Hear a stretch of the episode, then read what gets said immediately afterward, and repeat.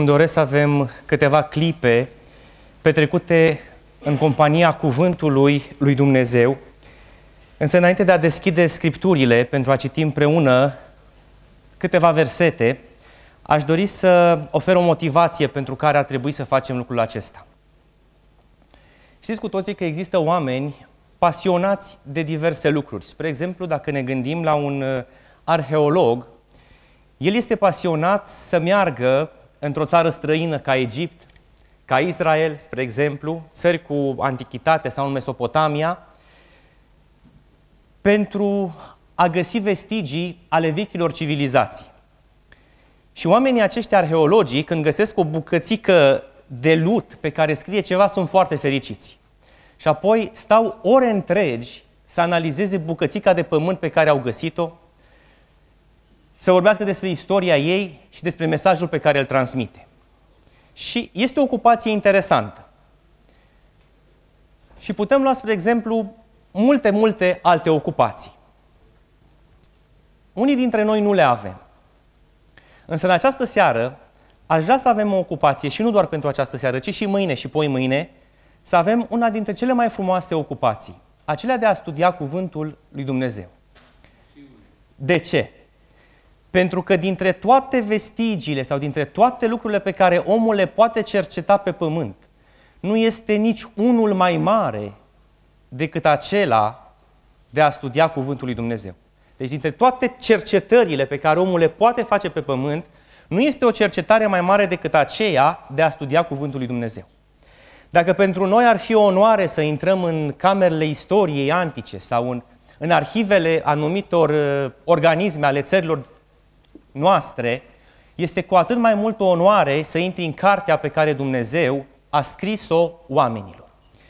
Și cu atât mai important este studiul care se ocupă de ultimul mesaj pe care Dumnezeu îl transmite lumii. Așa cum a spus și prietenul meu Daniel, am primit săptămâna aceasta mai multe telefoane și oamenii ne-au întrebat, aceasta este ultima avertizare dată Clujului? Răspunsul este nu. Însă Biblia, Dumnezeu, are o ultimă avertizare. Noi despre acel lucru vrem să vorbim. Și acum, când vorbim despre ultima avertizare, oamenii se tem. Eu am un copilaj micuț, când îi spun, e ultima dată când îți zic, începe să asculte. Contează foarte mult tonul cu care îi spun și că este ultima dată. Noi oamenii când auzim ultima avertizare, avem impresia că e ceva de speriat. Aș vrea să vă asigur că nu este și aș vrea să vă asigur de lucrul acesta citind împreună din Sfintele Scripturi. Și vreau să vă invit să mergem împreună în Evanghelia lui Luca, la capitolul 8. Luca, capitolul 8. Aș vrea să citim de la versetul 22 unde Luca, sub inspirația Duhului Sfânt, relatează o întâmplare din viața lui Isus. Într-una din zile, Isus a suit într-o corabie împreună cu ucenicii lui. El le-a zis, haide să mergem, să trecem dincolo de lac. Și au plecat. Pe când văsleau ei, Isus a adormit. Pe lac s-a stârnit un așa vârtej de vânt că se umplea corabia cu apă și erau în primejdie au venit la Isus, l-au deșteptat și au zis, învățătorule, învățătorule, pierim. Spuneți-mi, vă rog, cine era liniștit în corabie? Isus.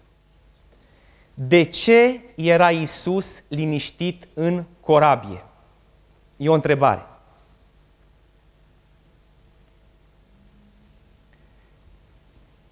El se trezește întreabă ucenicii de ce nu au credință, unde vă este credința, apoi ceartă vânturile și marea și poruncește furtunii să se oprească. Pentru că Creatorul Pământului are putere asupra creației. Un eveniment natural de pe pământ nu poate să afecteze pe Creatorul Pământului, iar Isus este Creatorul Pământului. Isus stă liniștit și doarme. Dar Biblia ne prezintă pe altcineva care în timp de furtună stă liniștit și doarme. Cu o mică diferență. Isus a adormit când marea era calmă, dar nu s-a trezit când a venit furtuna. Omul despre care vom vorbi s-a culcat în timp ce era furtună. Mergem în Iona, la capitolul 1. Iona este o carte care se găsește între cei 12 profeți mici, dacă vă ajută ceea ce vă spun, undeva între Daniel și sfârșitul, uh, sfârșitul, sfârșitul Vechiului Testament. Se găsește mai greu pentru care mai puține pagini. Iona, capitolul 1, vreau să citim versetul 5. Corăbierii s-au temut, au strigat fiecare la Dumnezeul lui și au aruncat în mare uneltele din corabie ca să o facă mai ușoară. Deci suntem în mijlocul furtunii. Oamenii sunt speriați. Ce fac oamenii când sunt speriați? Fiecare se duce se roagă Dumnezeului lui, scapă-ne că pierim. Ce mai face? Acționează și îndepărtează din corabie lucrurile despre care ei cred că nu le folosesc și care îngreunează mersul și stabilitatea corabiei. Și le aruncă peste bord. Ce face Iona? Spune versetul 5 mai departe. Iona s-a pogorât în fundul corabiei, s-a culcat și a dormit cum? Dus, ne zice Scriptura. Ceva nu este normal. Deci vezi furtuna, vezi pericolul, corabia stă gata să se scufunde, toți oamenii din corabie se roagă Dumnezeului lui, lucrează cu toții ca să salveze corabia și Iona se duce și se culcă. Întrebare, de ce? Știți de ce? Ne uităm la versetul 1. Cuvântul Domnului a vorbit lui Iona, fiul lui Amitai, astfel. Scoală-te, du-te la Ninive, cetatea cea mare, și strigă împotriva ei, căci răutatea ei s-a suit până la mine. Ce a spus Dumnezeu lui Iona? Am un mesaj pentru cetatea Ninive. Du-te și spune-le că este ultima avertizare și că dacă nu se pocăiesc, am să nimicesc cetatea. Și Iona știa că Dumnezeu va face ceea ce a zis. Și a plecat în direcția opusă, ne spune Scriptura, pentru că el n-a vrut să se ducă la Ninive să avertizeze cetatea. Și în momentul în care a venit furtuna, el a știut că nu va muri din cauza furtunii, pentru că el este un mesager cu un mesaj. Aș vrea să înțelegem lucrul acesta. În mijlocul evenimentelor tulburi, acestea două pe care le-am citit, sunt două persoane care nu își pierd curajul, nu le este frică, ci din contră au calm, au pace și liniște. Unul este Isus Hristos, Creatorul Pământului, și celălalt este cel care este mesagerul lui și poartă ca mesaj ultima avertizare. Ucenicii se temeau. Corăbierii și ceilalți tovarăși de călătorie al lui Iona se temeau. Și de aici învățăm un lucru. Când Dumnezeu vorbește despre ultimul său mesaj adresat oamenilor, când Dumnezeu vorbește despre faptul că istoria acestei lumi se va încheia, mesajul acesta nu este un mesaj al fricii. Aș vrea să citim. Mergem în Matei, capitolul 24. Cei care aveți scripturi, vă rog să mă urmăriți. Matei, capitolul 24, vreau să citim de la versetul 6. Veți auzi de războaie și vești de războaie. Vedeți să nu vă înspăimântați, căci toate aceste, aceste lucruri trebuie să se întâmple, dar sfârșitul tot nu va fi atunci. Un neam se va scula împotriva altui neam și o împărăție împotriva altei împărății și pe alocurea vor fi cu tremure de pământ, foamete și ciumă. Versetul următor. Dar toate aceste lucruri nu vor fi decât începutul durerilor. Întrebare. Dacă Domnul Iisus Hristos ne-a spus că vor veni vremuri în care un neam se va ridica împotriva altui neam, o împărăție împotriva altui, altei împărății, vor fi cu tremuri, va fi foamete, vor fi lovituri puternice, vor fi războaie. Noi, când nu ne vom speria?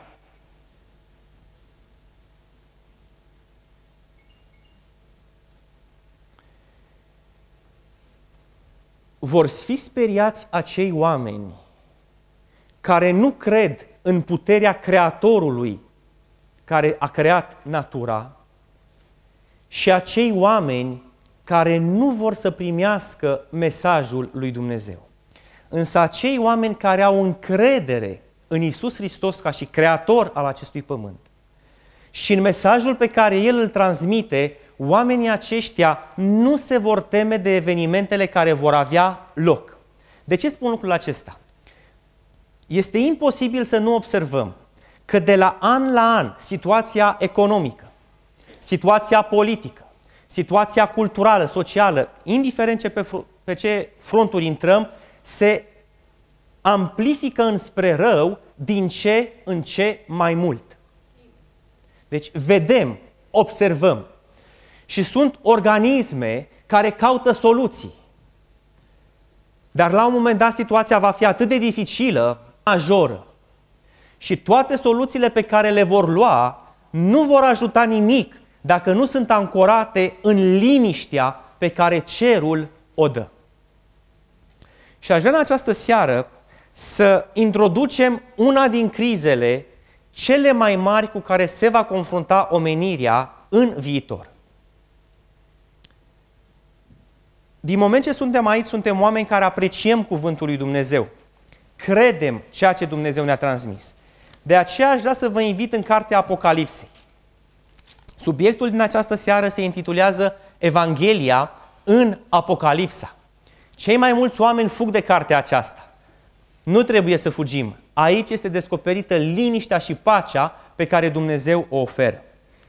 În vreme de furtună. Și aș vrea să citim două versete. Unul se găsește în Apocalipsa, capitolul 13, versetul 16 și 17. Apocalipsa 13, 16 și 17. Și a făcut ca toți, mici și mari, bogați și săraci, slobos și robi, să primească un semn pe mâna dreaptă sau pe frunte – Fiți foarte atenți. Și nimeni să nu poată cumpăra sau vinde fără să aibă semnul acesta, adică numele fiarei sau numărul numelui ei. Ați am auzit cu toții despre subiectul acesta. Însă ce poate nu am auzit este versetul de dinainte. Vreau să-l citim. Versetul 15 spune așa. I s-a dat putere să dea suflare icoana, icoanei fiarei, ca icoana fiarei să vorbească, fiți foarte atenți, și să facă să fie omorâți toți cei ce nu se vor închina icoanei fiarei. Conform profeției biblice, la timpul sfârșitului, cineva, momentan nu ne interesează cine, va da un decret de moarte prin care orice persoană care nu se închină icoanei fiarei să fie omorâtă.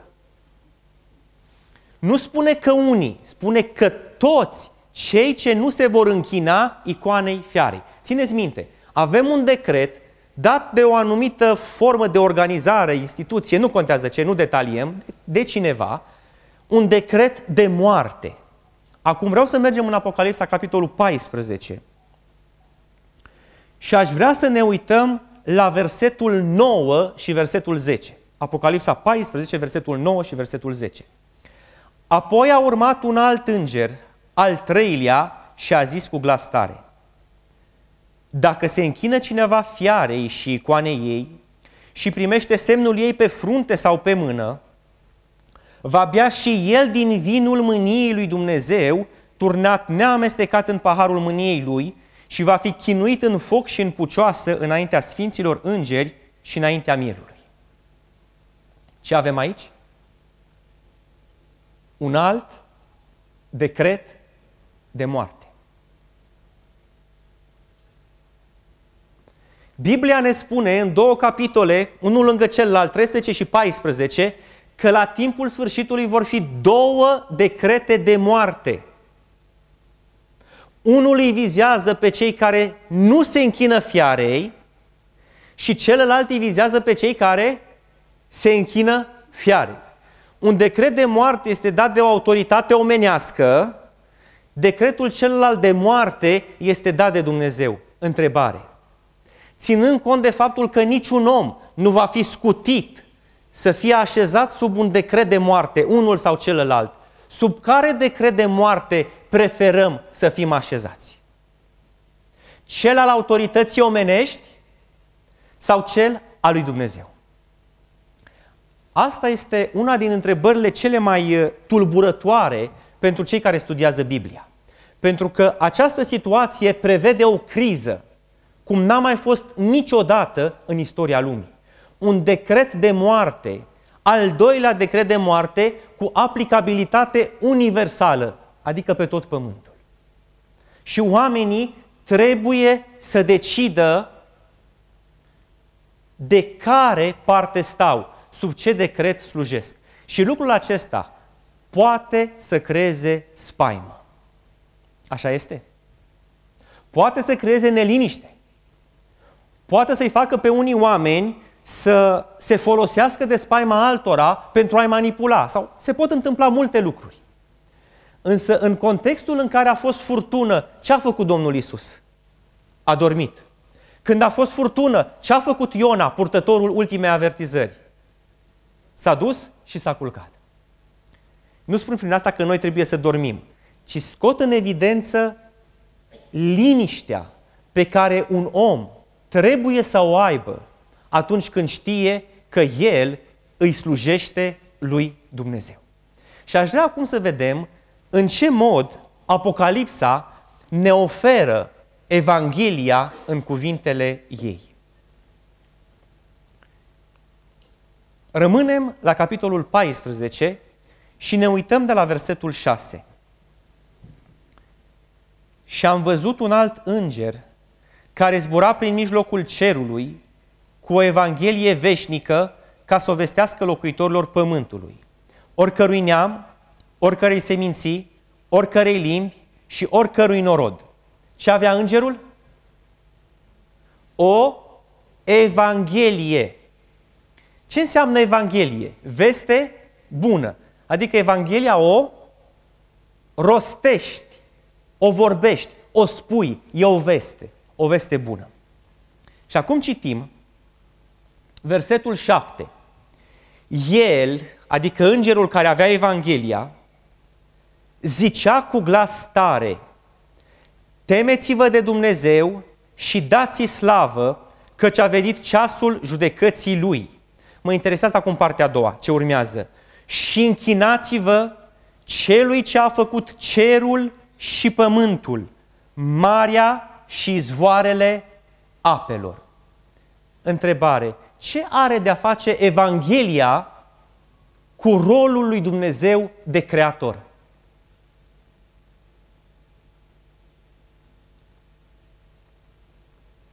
Ce are de a face Evanghelia pe care îngerul acesta o vestește cu rolul de creator al lui Dumnezeu?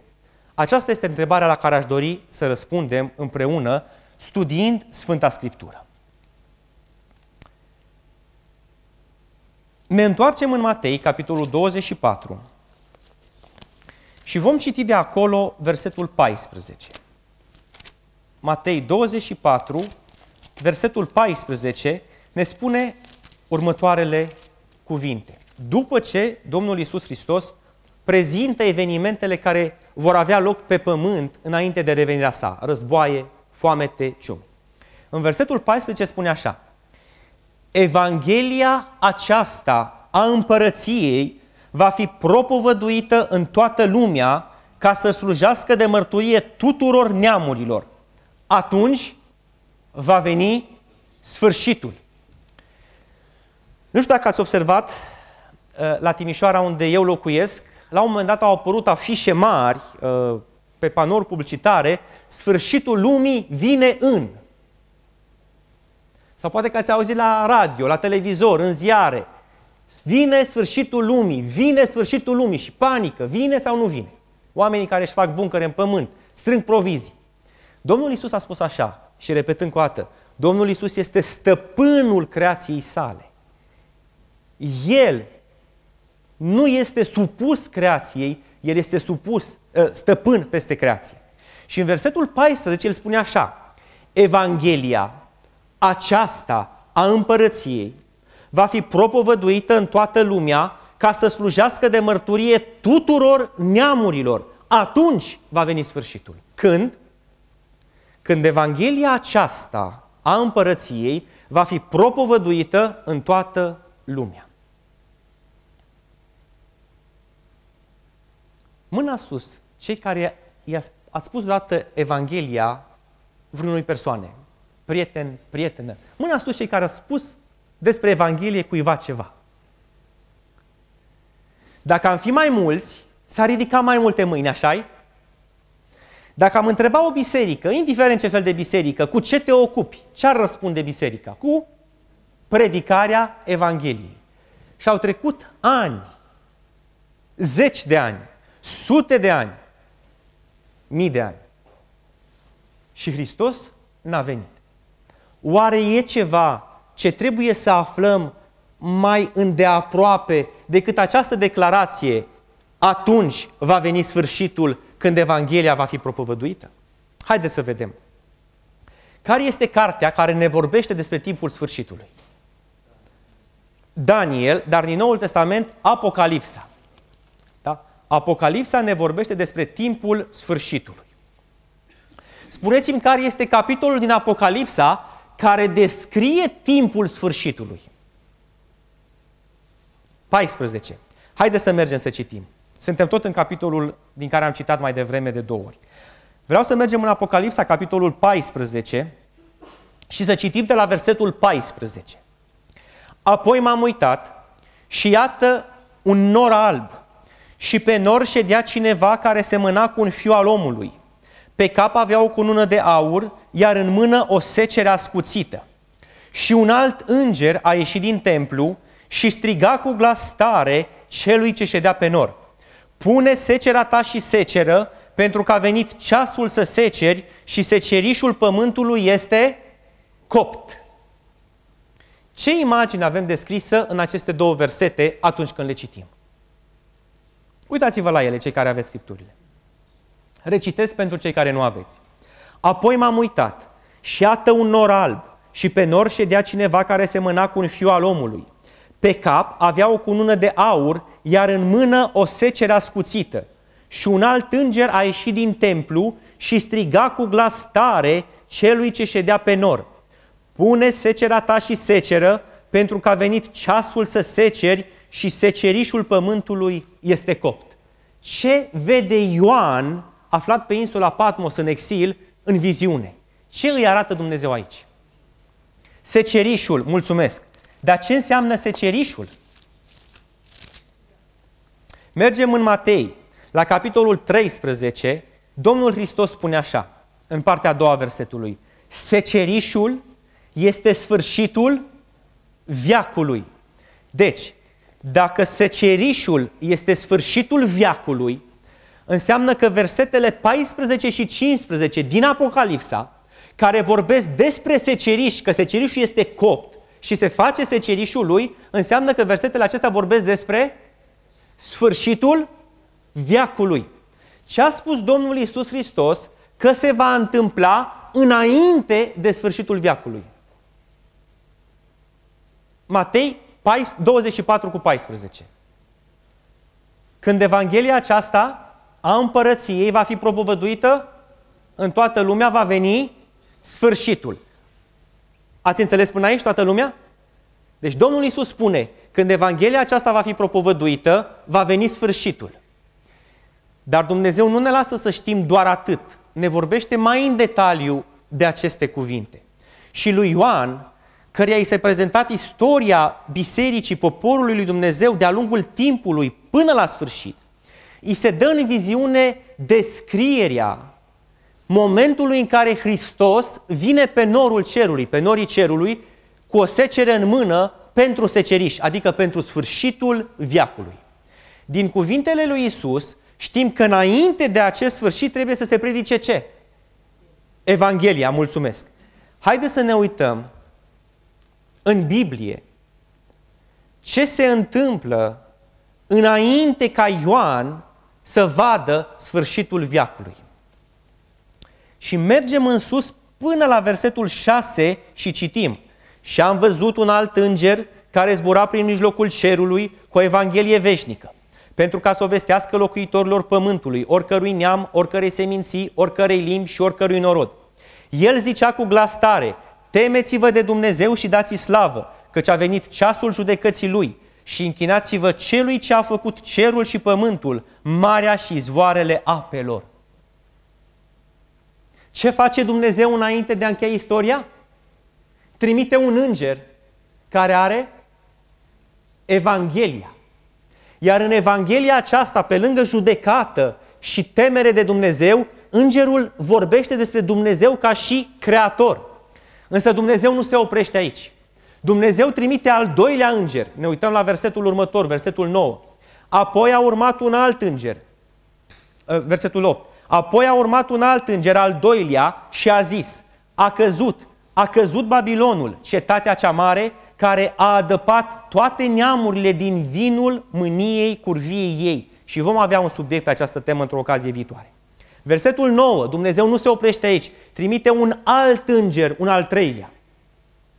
Apoi a urmat un alt înger, al treilea, și a zis cu glas tare, dacă se închină cineva fiarei și icoanei ei și primește semnul ei pe frunte sau pe mână, va bea și el din vinul mâniei lui Dumnezeu turnat neamestecat. Înțelegem contextul pe care Biblia ni-l prezintă? Va fi o criză înainte de istoria acestei lumi. Dar înainte de această criză, Dumnezeu are pregătită o solie pentru oamenii care locuiesc planeta Pământ. Iar solia aceasta este solia Evangheliei. Dar solia Evangheliei nu este o solie a fricii, a tremuratului, ci este o solie a bucuriei, a fericirii și a păcii. Și asta este ceea ce Dumnezeu vrea să ofere fiecăruia. Întrebare. Ce va trebui eu? Pun întrebarea pentru că mă aștept să știți răspunsul pe baza lucrurilor pe care le-am citit la început. Ce va trebui să am eu în timpul furtunii, că atunci când văd furtuna care stă să dărâme barca sau ceea ce eu am construit, să nu am frică? Am citit. Mulțumesc. Credință. Ce a zis Domnul Isus către ucenici? De ce n-aveți credință? Acesta este lucrul care, devine, de care definește omul care are teamă de omul care n-are teamă. Pentru că credința este trăirea care însoțește slujirea Dumnezeului, creator al acestui pământ, și este trăirea care slujește omului care duce și are ultima avertizare, cum am vorbit despre Iona. Însă, întrebarea de la care am pornit a fost următoarea. De ce Dumnezeu în Evanghelie vorbește despre sine ca și creator? De ce nu a spus altceva în Evanghelie? De ce n-a spus am jertfit pe fiul meu pentru voi? De ce n-a spus am înviat ca voi să fiți făcuți neprihăniți? De ce spune ceea ce a spus? Da? În versetul 7. Închinați-vă celui ce a făcut cerul și pământul, marea și zvoarele apelor. Vreau ca din Biblie să găsim răspunsul. Știți cam când a fost creat pământul? Aproximativ, nu vreau ceva exact, că nu există ceva exact, dar aproximativ. Acum câți ani? Acum aproximativ 6.000 de ani. Mulțumesc. Când a fost scrisă Cartea Genezei? care este cartea care vorbește despre Dumnezeul Creator. A fost scrisă atunci când Dumnezeu a făcut cerurile și pământul? A fost scrisă peste o lună? A fost scrisă peste 100 de ani? Dar când? Mulțumesc, mulțumesc, ne apropiem. Pe vremea lui Moise. Acum Biblia nu ne spune exact când, deși putem aproxima, putem bănui și o să vedeți de ce. Sunt două teorii când Moise a scris Cartea Genezei.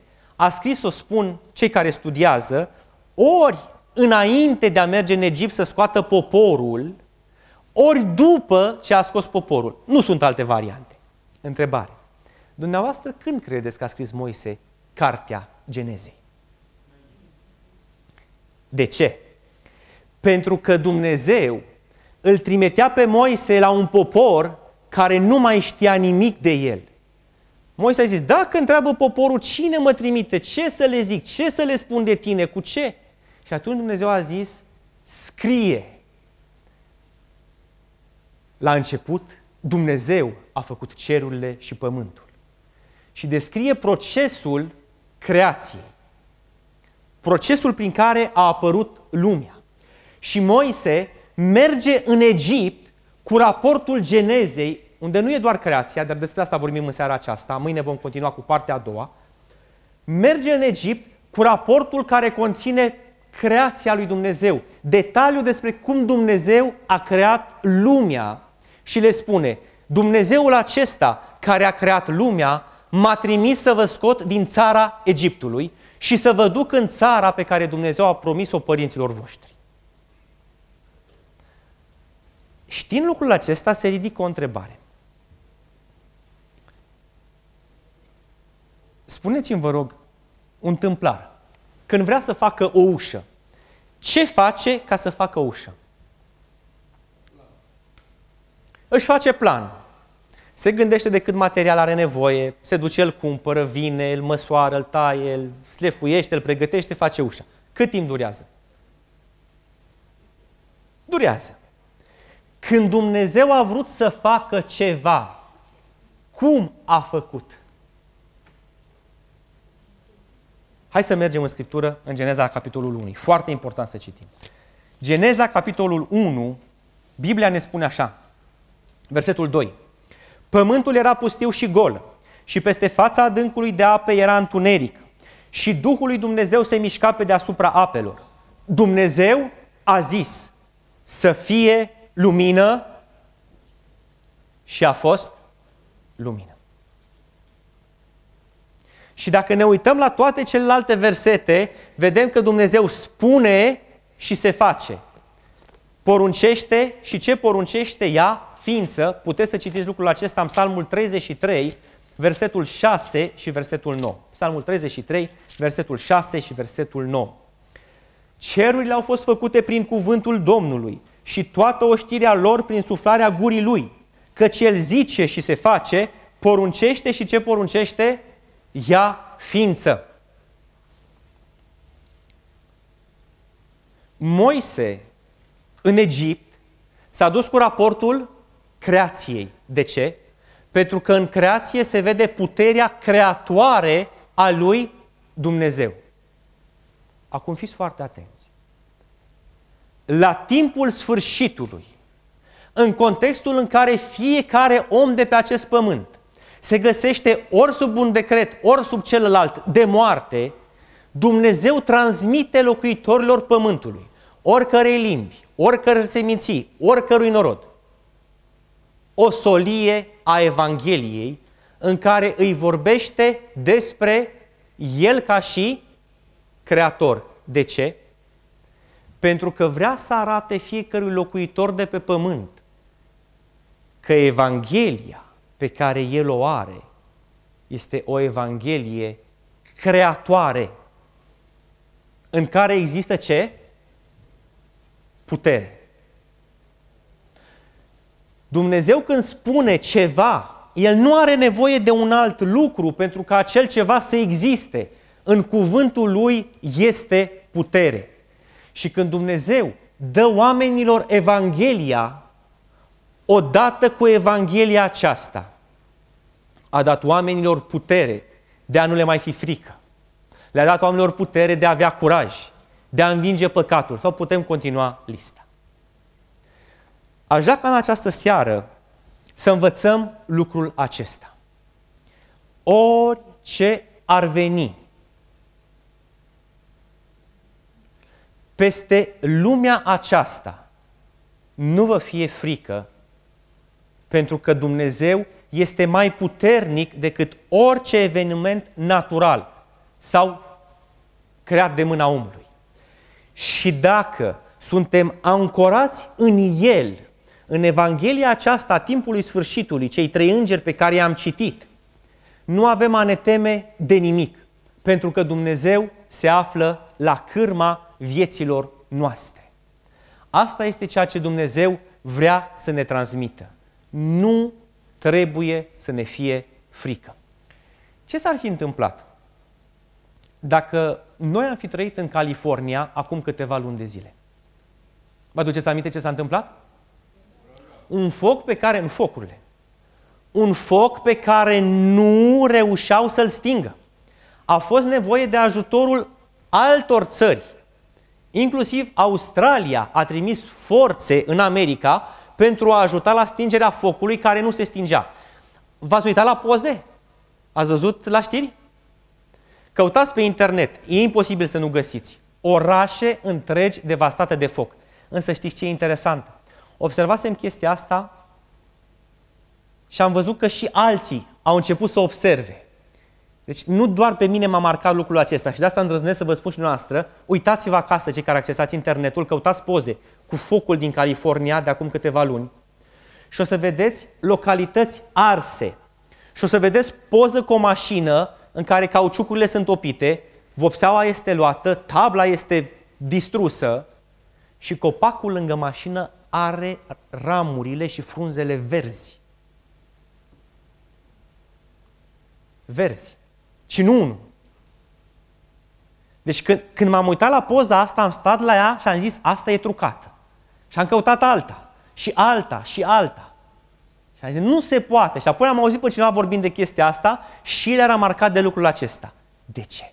Deci ai un foc care distruge un oraș întreg și copacii îți rămân verzi.